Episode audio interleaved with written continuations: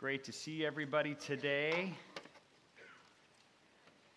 This is um, December is a great time because we get to sing these Christmas carols and songs we get to do just once a year, right? I mean, we can sing them year round, but my kids get on me for that. One in particular, I'll leave her nameless. Oh, wait. With four sons and one daughter, I kind of named her, didn't I? Dad, too early for Christmas songs. Well, it's a beautiful day to be here at Twin Cities Church. It's a beautiful day to be watching online. Uh, it's a beautiful day to be uh, watching or involved in Twin Cities Church over at our little church plant over there at Eschaton or at Wayne Brown. And, and I fully embrace the verse. Um, I, I, I took it out of my outline and then I put it back in. I fully embrace the verse. This is the day the Lord has made. I will rejoice and be glad in it. You're familiar with that? Um, I will rejoice regardless of the weather, regardless of the circumstances. And so that's kind of a, I, I like in the morning to just kind of be able to say, God, I rejoice in today. And, and uh, so that's where I am at today. Hopefully, you can be willing to join me in that adventure today with, with this prospect and today. Well, just last week, as Kyle had said, Ron kicked off our Beautiful Day in the Neighborhood series, and we kind of have this beautiful backdrop and this really fun slide, and, and looking forward to this series together in a, in a fun month of December. Uh, and, and Ron had a chance to talk about, I'll call it that cultural icon, Mr. Rogers.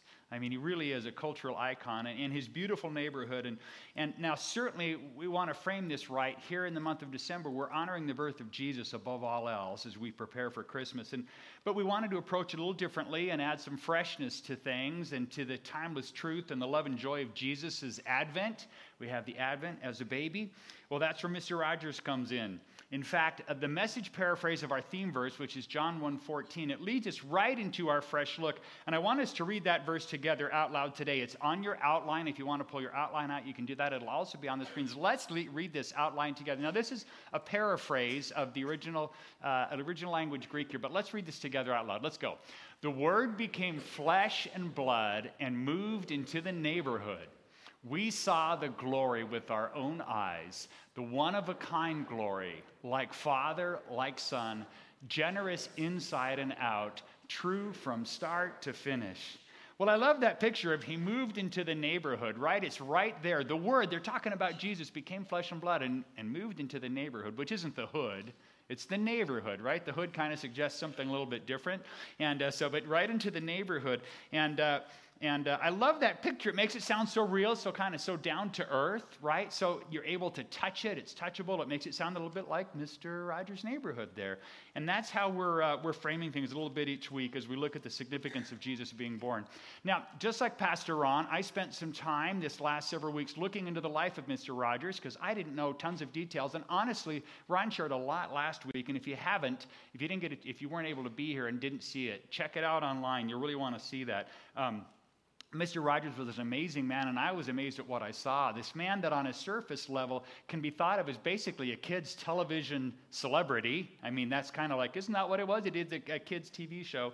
He was a huge, a huge man of faith, a man of huge faith, and a, and a devoted follower of Jesus Christ. His, his life was about proclaiming the truths of love and forgiveness and grace that he found himself so profoundly in Jesus. That's what motivated him to do all these things.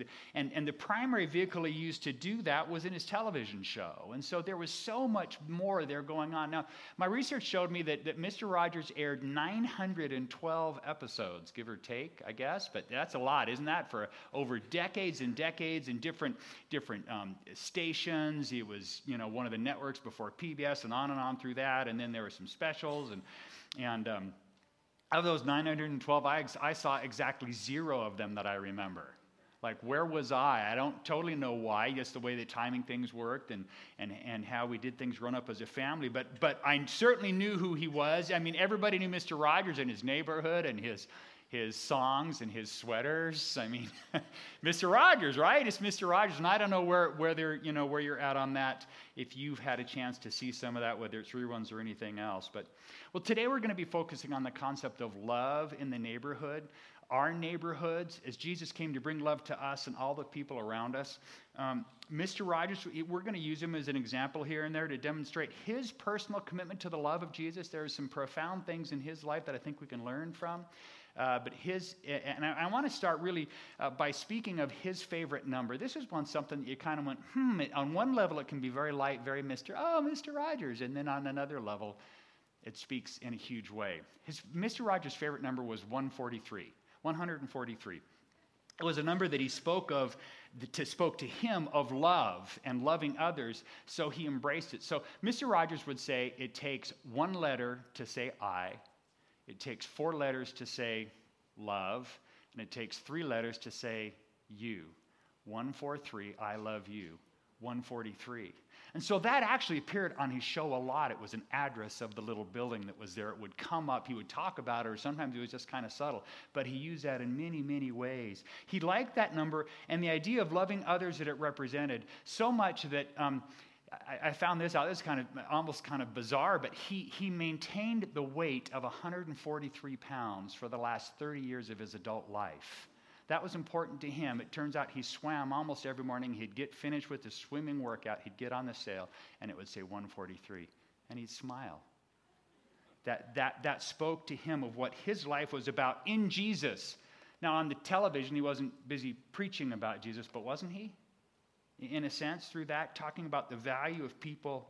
Now, that, so, so he maintained that 143 pounds for the last 30 years of his life. And uh, that wouldn't work for me, I'm just saying. 143. I, I need a lot more letters than that, you know?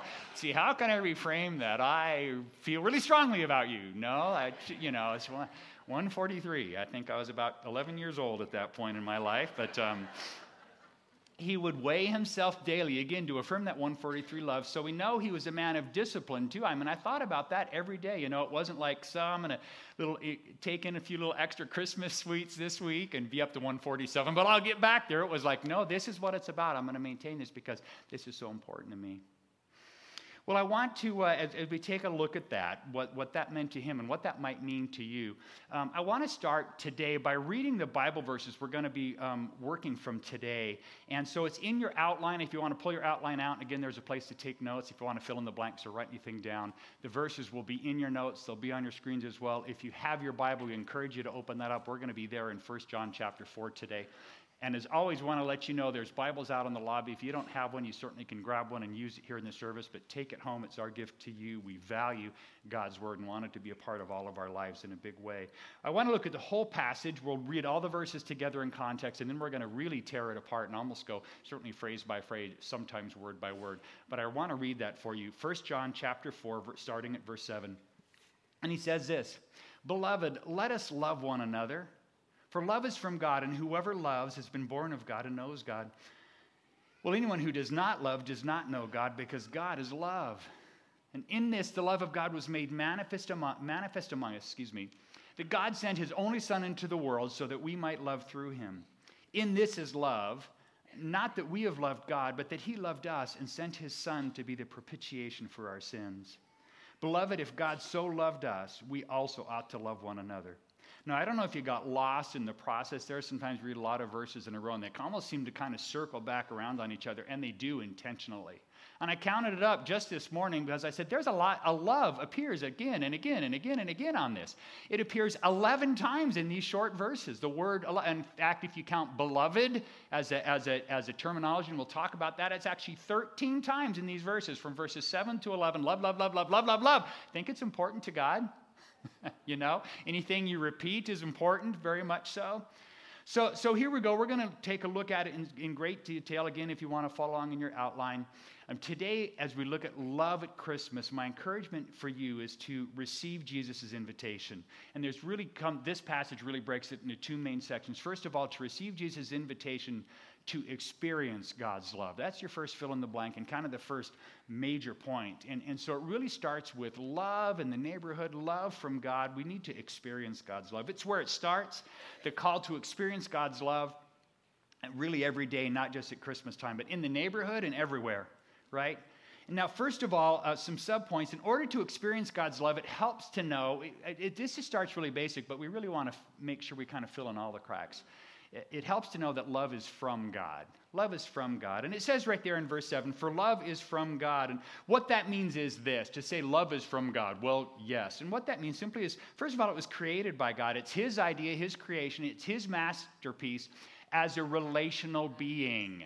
That's, that's why this is so important. It's as a relational being. This was his creation and, and his idea. And secondly, it's the very essence of God. 1 John 4 8, uh, again, we're just pulling passages or verses out of the passage we read. God is love. He doesn't just have love, God is love. So it's not something that, that he just takes upon himself to, to act in that way, it's identity. He is loving, yes, but, he, but, but he's also love. If you look at God from any angle, you're going to see love.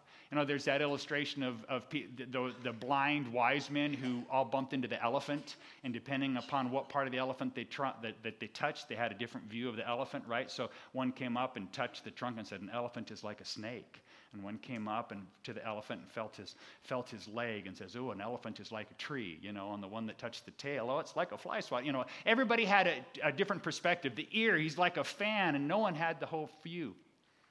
Every view of God, from whatever angle, from whatever perspective, it's love. It's not just a part of him, it's his elbow. That's who he is. It's not just what he does. And so it's important to see that that is who God is. It's, next, it's given by God, created by God. It's God's essence. It's given by God. These are some, just some little subpoints here, sub subpoints. And it's given willingly to us. His love overflows from him into our lives. It's really unavoidable. A loving God sees every bit of his creation with love. That, that's how he sees things. He, he, he's loving and he is love. And James 1:17 says every good and perfect gift is from above. Every good and perfect gift is from above, coming down from the Father of the heavenly lights, who does not sh- change like shifting shadows. God was loving today, excuse me, yesterday, he's loving today, and he's going to be loving tomorrow. He doesn't change, and that gift, every perfect gift, comes from God. Now, also, when we say love is from God, these are just some little points about it. it. Created by Him, it's in His essence, He's willingly given to us, and it's also sustained by God. And this is important to me as I thought about it, because this isn't not us, this isn't us by ourselves. See, God doesn't just give us a gift like here comes Christmas, and here's a brand new glass bowl. Cool, I have a glass bowl. I always wanted one of these. And uh, And, uh, and I have this glass bowl. It's a one time gift, and that's not that. God doesn't do it like that, this tangible item. If it was that, see, you'd have to figure, well, where do I store this bowl? What do I do with it? I have to keep it. And then we end up thinking, well, what if I lose it? You know, God gave this to me. This is His love. But what if I lose it? Or what if I break it? Or what if I don't, you know, what if I'm not good enough and God wants to take it back, you know? What, all the what ifs. It's not that. God, it isn't a one time tangible gift, it's an ongoing gift it continues to give. He, he continues to give and sustain that level of love. It's from Him continually, so we don't have to manufacture it or sustain it on our own. God gave me the love, but now it's up to me to keep it going. You know? God, no, I, I give you the love and I give you the love and I continue to give love. I sustain that for you and in you.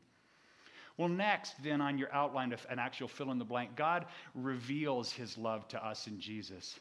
God reveals to his love to us in Jesus. First of all, as we, as we experience God's love, we see that love is from God, it emanates from Him, but and then He reveals that love. And it says in 1 John 4, verse 9, it says, In this the love of God, and we'll talk about it, I'll explain it, was made manifest among us, that God sent His only Son into the world the truth is, God always loved us. From the beginning of creation, before creation, God had love for us and for you, even before you were born.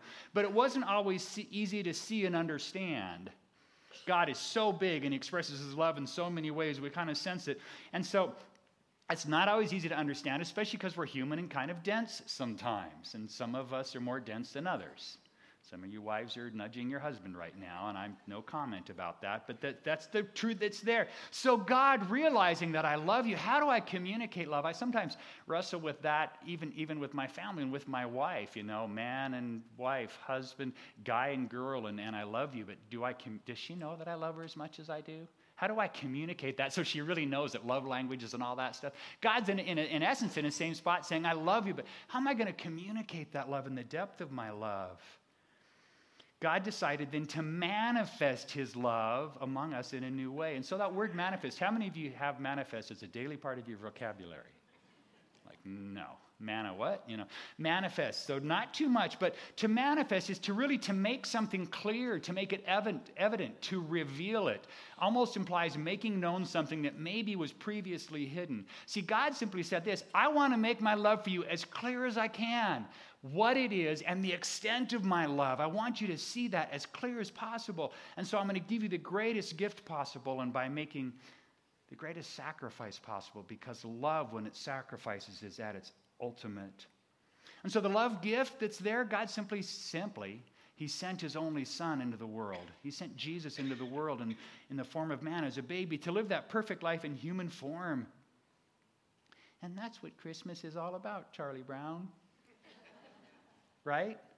In the midst of the tree and the mistletoe and Santa Claus, that's what Christmas is all about. God's love manifest, made clear, made evident. Him saying, I want you to know how much I love you. I, I, don't feel like, how can I show that? The greatest sacrifice I can give to really manifest, to make it clear to you what's there. That's what Christmas is all about. And this verse of God's revealing his love to us, it ends by saying, so that we might live through him.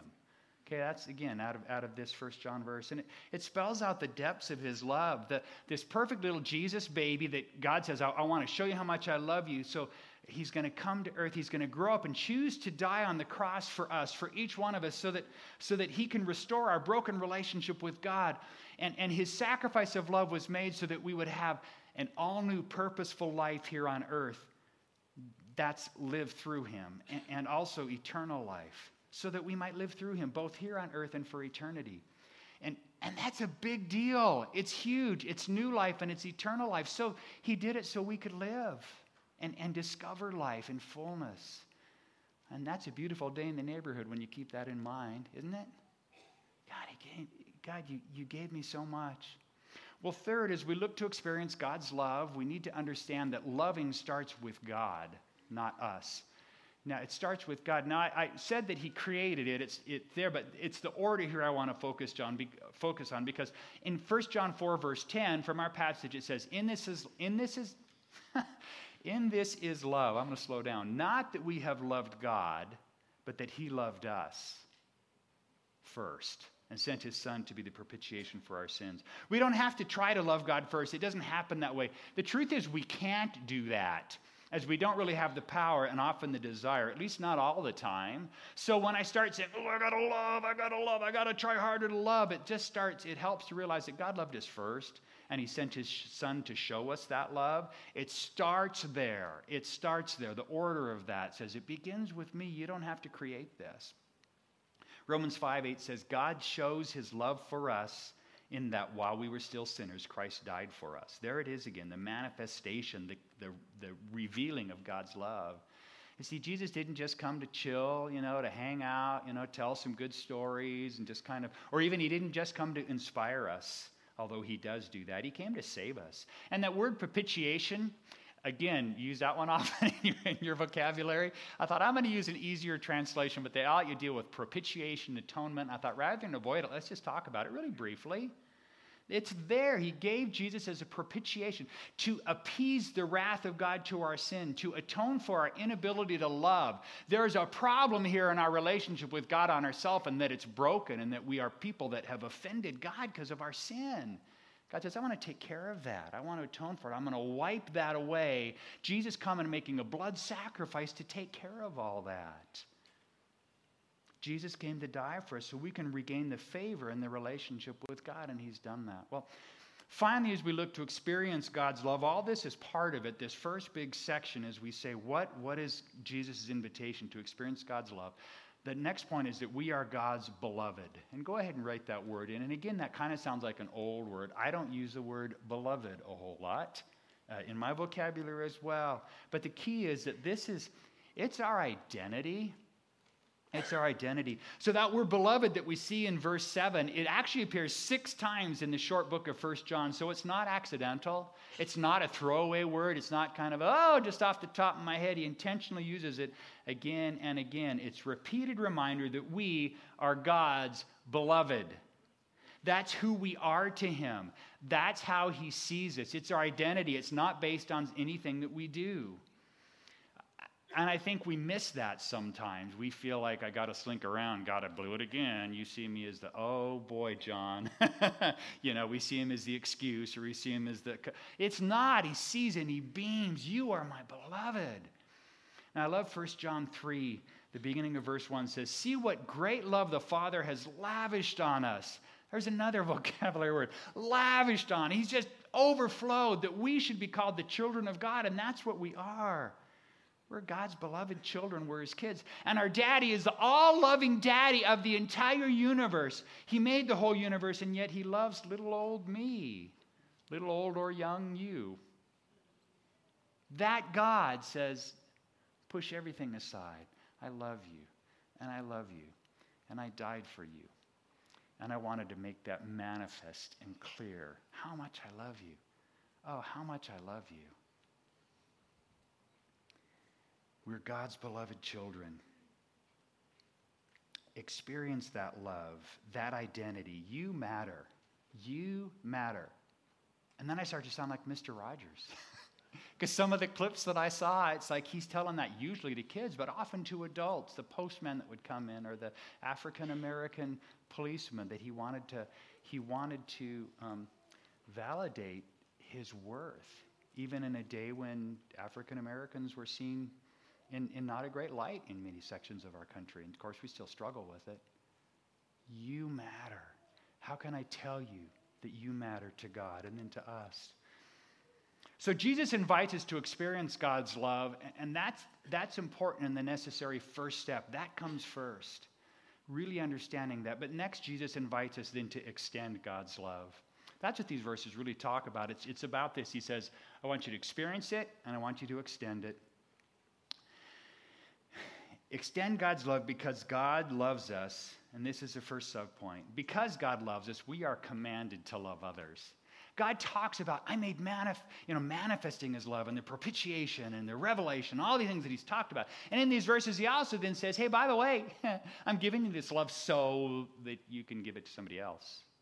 Let somebody else see how much I love you and love them. So we want to extend that love. And in fact, it's a commandment there. It's right there in 1 John 4 7. Beloved, let us love one another. And it happens several times as a direct command. Jesus himself in John 13 34 said, A new commandment, it's right there, a new commandment I give to you, that you love one another. Just as I have loved you, you also are to love one another. Now, what's a command mean?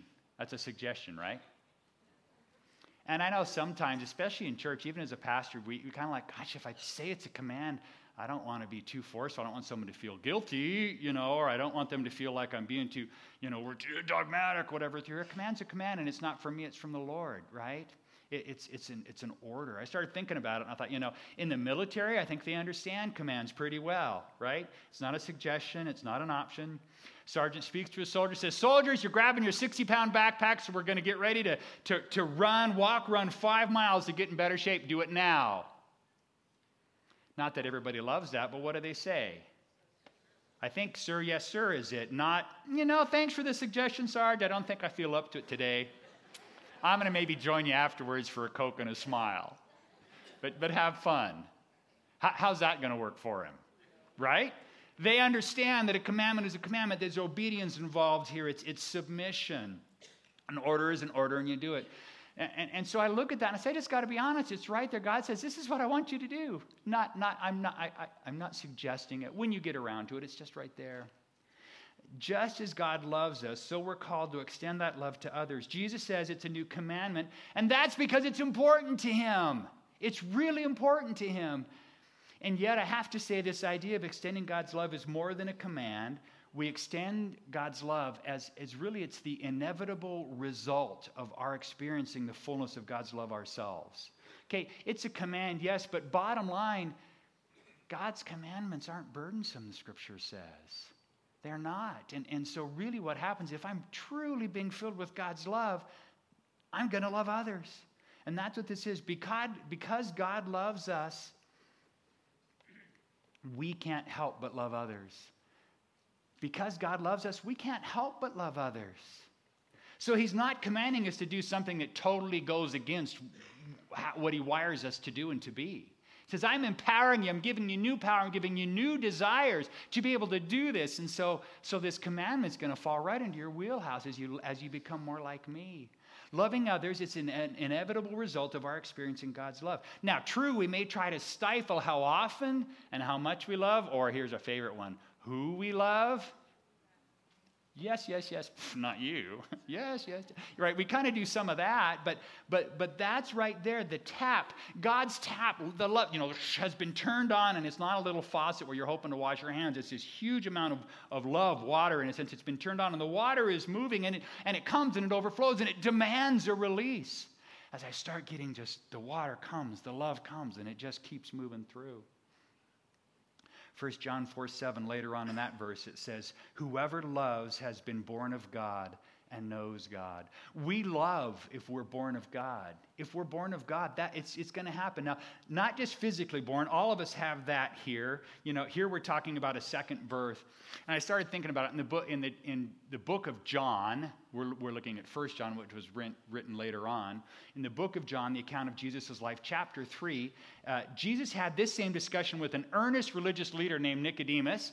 I like to call him Nick for short. And Jesus elaborated on the idea of a second birth. And, he, he explained that it's not a physical second birth. You know, Nick asked, well, second birth, how do I re enter my mother's womb? You know, it's kind of bending his brain. It's weird right? A second birth, how do I, yeah, physically, how do I, and Jesus like, oh, that's not what I'm talking about here, right? We, we, you're not going to do that. It's, it's, you have a, already had a physical birth. We're here talking, so you're alive, but it's a spiritual birth. It's coming alive on the inside. It's being spiritually new. It's, it's a person's spirit coming to life in Jesus himself.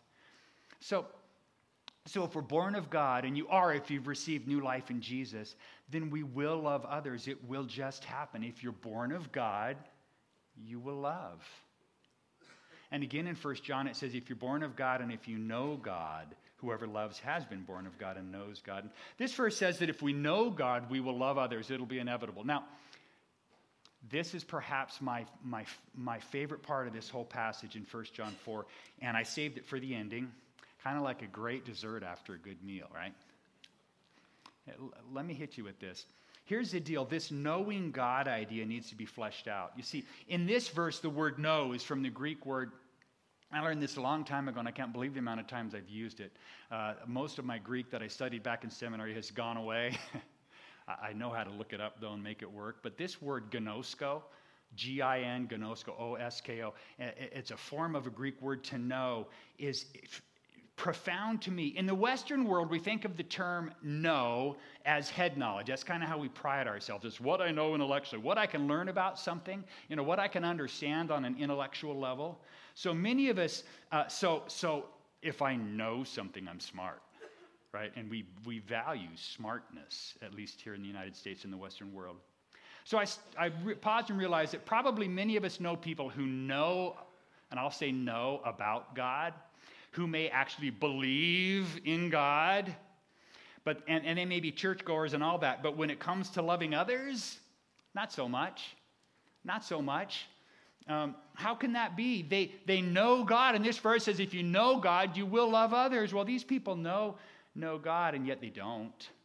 They don't love others. They, they judge, perhaps. They judge others. They condemn others. They speak hatefully towards or about others. They don't take the time to listen. Just this last week, one of my sons uh, going to the high school here, local high school, he told me about something happened in class and he didn't even know what to do or sit, to say. They watched, they showed a video uh, of a bunch of so called Christians. I'm like, you can show Christians in bad lights in a class, but you sure can't push Christianity. Isn't that interesting? Public high school. But the so called Christians who were just dogmatic and people are all going to hell except us, and they were nah, ugly. And, and the fascinating thing about it was that, that bothered him greatly was everybody in the class was like, oh, yeah, that's kind of like the church I went to, or that's, oh, I know people like that, or oh, yeah.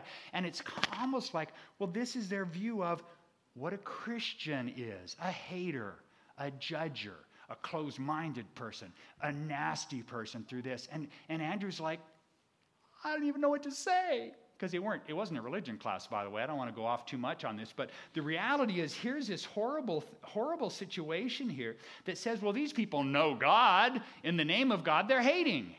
But that's not who Jesus is, and it's not what Jesus said, is it? I encourage my son to just to rather than throw Bible verses out, to just say, that's not the God I know. That's not the Jesus. I don't, I don't know about them, but that's not the Jesus that I experience, who, whose love I receive and whose love I want to be able to, to, to pass around. It's sad. So this head knowledge is, is it, we talk about know that way, but ginosko here, when we talk about knowing God in 1 John 4, it's not this. Ginosko knowledge isn't just understanding with my head. Get this. It's knowledge through direct personal experience. I know it in my head to be true because, and I believe it in my head, but I believe it in my head because I've seen it, because I've touched it, because I've tasted it, because I've experienced it. It's been a part of my life, so it isn't just intellectual assent. It's true, and I know it to be true, right? So that's what ginosko is. And in Scripture, a lot of times, many, many times, that's the word that's used. And we misread the Bible because I know isn't being a fat headed person, it's an experience. See, I don't just know the water is cold, I jumped right in and experienced it. And you may say, this time of year, the water, my son and I almost went in the Yuba River yesterday as we drove over. We thought, I got a towel in the back. We almost we just didn't have time. I know we're strange. I knew it was cold, but had we stopped and jumped in the river, I would really know it's cold. Understand what I'm saying? Right? Someone may read a label on the milk bottle that says, oh, this expired two weeks ago. A person who actually drinks some, he knows it's sour. See what I'm saying? Right? Because why? Because you've experienced it. Now, I'm not saying you have to try things that you shouldn't, because these are both kind of negative examples. I don't know if a cold water experience is negative, is it? But, but, but you see what I'm saying here. I can know something. Oh, I know things are this way. I understand them. I'm pretty sure versus, oh, I know it because I drank that milk, darn it. I got in that river, darn it. Or, or, or better yet, I had a chance to taste and see that the Lord is good. I didn't just hear about at church that God is good and loving. The Bible says, taste and see, experience it. Oh, it's true. I've experienced it. That's the knowledge. So when I say everyone who loves has been born of God and knows God, doesn't just know about God, he knows God. Jumped in uh, the whole bit and said, Man, I want to experience this completely. And, and I don't know about you, maybe that's where you're at right now. You have a relationship with God that is more, I under, I'm, I'm, you're growing to understand Him better, but God's waiting for you to say, God, I'm yours. Take me, man, envelop me, whatever it takes, whatever it costs through this process. We love because he first loved us. It says in 1 John 4 19. Remember, it starts with him. He loves us first, and we personally experience that love, and then, and then we extend that love. Now, your final point, it's the wrap up point, and it's a key truth to reflect on, and it's the last truth that comes out of this scripture is if we don't love others, we don't truly know God and his love. If we don't love others, we don't truly know God and his love. And it says there in 1 John 4 8, anyone who does not love doesn't know God because God is love. Now, again, this know God, this is the ginosko, what we talked about, the ginosko knowledge of God.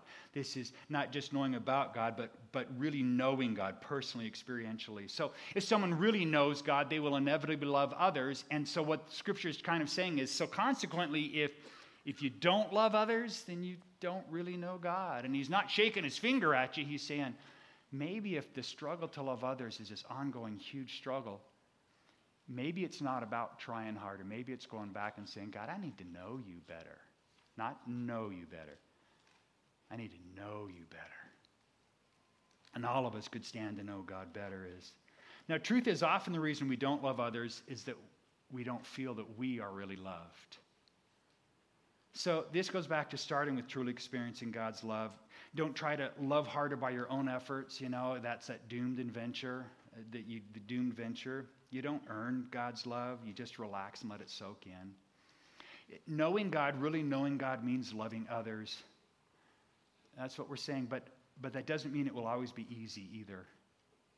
He didn't say it's going to be easy. Just like the sergeant didn't say, grab your 60 pound pack, we're doing a five easy miles, it'll be great. No? You're going to earn that coconut a smile, right? Doesn't mean it'll be easy. We, we sometimes choose to put our love for the world in the way or our love for ourselves. And that gets in the way of loving others. I'm just keeping it real. I know that when I struggle, me personally, when I struggle with loving others, it's often because I've mixed up where I place my attention and my desires, even my love. I started thinking about that and go, there's times when it's hard to love specific people, or certain times I get focused on, well, what am I focused on if it's hard to love others? I'm not focused on the Lord, I'm focused on tasks. Yeah, but they're good tasks. It's being a pastor tasks. I'm so focused on the tasks of being a good pastor that I, I don't love others. Does that make sense? Doesn't to me. What about for you? What are we focused on that gets in the way of loving others when our focus really, when it's truly on immersion in God's love, regardless of what you're doing? You're shopping at the grocery store, you're having encounters in your daily whatever that's going on. If I'm immersed in God's love, it's going to come out. But for me, when I put those things in the way, I stop experiencing the constant stream of God's love. And I stop experiencing it, so I stop giving it. Now, God doesn't stop giving it to me, I just stop receiving it, or I block it somehow. The flood of love comes, I put up the shield, or I try to step out of the way, or whatever. Well, Mr. Rogers, as I thought about him, he was a man of great love, and, and yet he knew it wasn't always easy either A couple of quotes that I want to end with here that, that are kind of hums for me. He said, Love isn't a state of perfect caring, it's an active noun like struggle. You think about struggle, it, struggling is constant.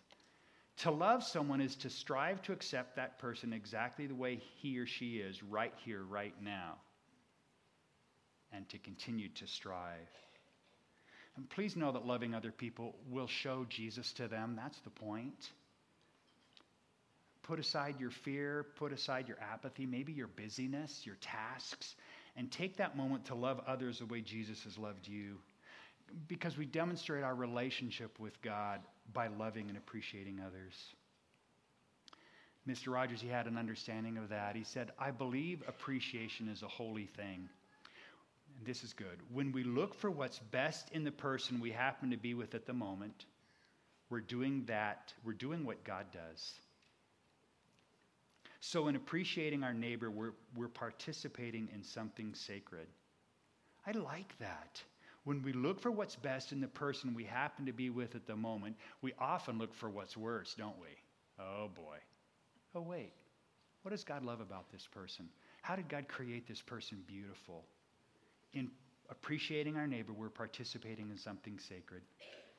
Listening is where love begins. Listening to ourselves and then to our neighbor. So, God's call today is simple and yet it's profound. Experience God's love completely, ginosko experience, receive it, bathe in it, and then let it overflow and extend it to others. Love everyone always. Sound familiar? That would be a beautiful day in our neighborhood, wouldn't it? If the people here today said, I'm going to I'm going to do that. God, fill me so that I can overflow. And it's going to change our neighborhood, it's going to change our community. Would you pray with me?